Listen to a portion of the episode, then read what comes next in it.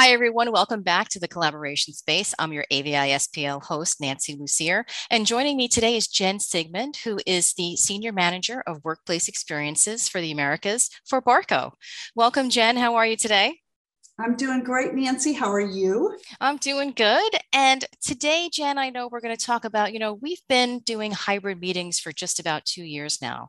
So we wanted mm-hmm. to talk a little bit about that and, you know, how we're going to move forward, because hybrid meetings are pretty much here to stay, right? They are. They are indeed. Yeah. And it's what's, I think the biggest thing that we've noticed is that, you know, before COVID started, and I think we're all tired of talking about this now, but, you know, we had kind of, we had kind of, you know, meeting equity, right? People just, you were going to be in a meeting room. And if the meeting was important, you were going to be there.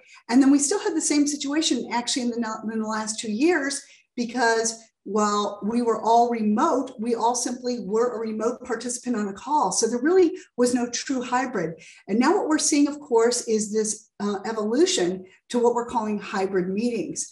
Uh, we've seen the research that says, you know, people really want to go back into the office a bit, believe it or not, maybe not full time, but two to three days a week. But we're actually seeing, um, you know, the main reason being around socialization, uh, that ability to make decisions faster, which has probably been the most hampered during meetings. Um, the other thing that we've been seeing as well is around uh, this focus time. There are a lot of people who haven't had an ideal situation Uh, when they were working from home, and we're actually anxious to get back into the office to focus on getting some things done. Yeah. And, you know, and then there's also, you know, if you're at home, you know, are you always working? Do you always need to be available? So there's a little bit of that too. So that kind of brings up, you know, some employees are still struggling with hybrid meetings. And why do you think that is?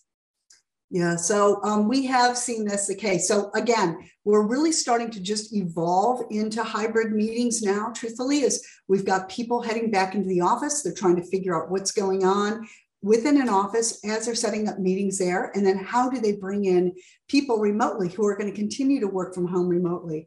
And so we know that, you know, twenty-eight percent or thirty percent, of, I would say, that people that we've been researching, you know, they say it's really difficult to have their voice heard when joining a hybrid meeting.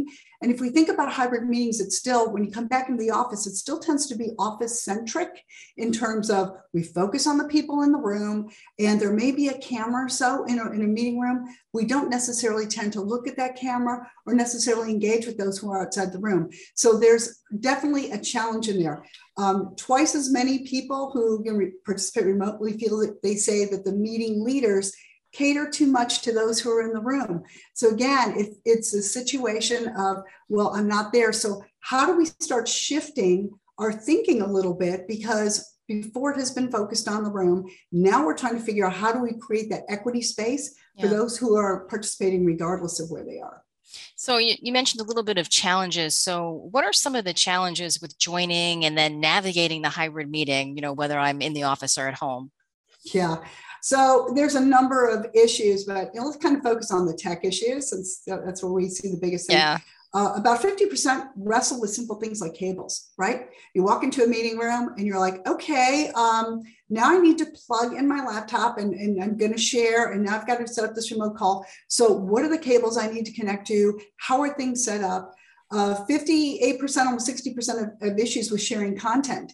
And it goes to beyond the cables, but then how exactly am I doing it? And what platform are we using today? You may be on Teams one, you may be on Zoom on another one. And it changes depending on the platform you're using. Uh, also, difficulties connecting to audio and video. So the peripherals in the room or the, the different devices in the room. So there, that type of, of uh, stress with technology actually leads to anxiety with the meeting itself and then to ch- challenges with meeting equity. And as we talked about before, you can get the, you can get the technology working. And then you've got issues like body languages, social cues. Uh, did what I just say, was that funny or was that mm. not funny? How was that interpreted, right? There's a whole lot of challenges just around the nuances that we have within the meetings. Uh, beyond hearing people, you know, not people not being able to speak up. Uh, there's just some challenges that come in with things like w- with culture. You know, I work at a, a company that is a, um, it's a global company, right? So invariably, there's always challenges in the room regarding, you know, mm-hmm. exactly who's doing what. So yeah, it but, sounds like I have a lot more to think about than just show up at the meeting, right? Yeah, yeah. There, but the, the good thing is that, uh, you know, about eighty percent of people say that easy to use, good to use technology can make meetings a lot better. So it's just a matter of trying to figure out what's that good mix to, to create that optimal experience. Yeah, yeah. You talked a yeah. little bit about the meeting platform, Jen. How can, you know, choosing the right platform, you know, make my collaboration experience that much better? So, you know, working with the, with the right platform right off the bat can make things a whole lot simpler. And as I as I alluded to before, you know, you just never know sometimes what you're dealing with. You know, a lot of companies do standardize on one particular platform, whether it's Teams or Zoom or, or WebEx. But invariably during a day when people are in meetings, they'll use a platform that they're used to, but then they'll go to another one. So what you really need to do is think about how do we holistically step back and create that similar experience, basically that same easy use experience, whether you do this from your home and you do it from your laptop or whether you walk into a meeting room. And for us at Barco, it's simply all around creating a seamless experience based on using your own laptop, right? Yeah. And the thought is with a, with a, with a platform, it should just work no matter what you're doing. And so we do this actually with a set of, um, of capabilities called Smart Flows through ClickShare. And what that really means is that we anticipate what you want to do as a meeting owner when you walk into a room, and we set up that experience so that it's a it's flawless and easy for you regardless of what platform. And if I could, I'll just explain a little bit more about that. So yeah. theoretically, if I walk into a meeting room um, and I have my laptop with me, if I walk into that room, it would be really nice if automatically something just popped up and said, hey, Jennifer, we see that you've entered this meeting room and we see that you want to start a call. So click on this button here. And when I do that, it immediately sets up the meeting for me. It lets me know through a series of host flows that everything that I need to have connected in that room works so that I'm ready to go. My cameras are in check. My microphones are in check. Everything is ready to go to host that hybrid meeting. And from there, it just sets up and it says, fine, hit this button. And as soon as you hit the button, everything works. You're in the meeting and we're in a remote call the way we are right now or within a meeting room. And I've got a hybrid meeting ready to go. I and, like that, that you mentioned there was one button I need to push. So I don't need to think about the technology. Right. It, that's it. And that's, that's our goal. Our goal is actually to remove the thought of even having to think about technology.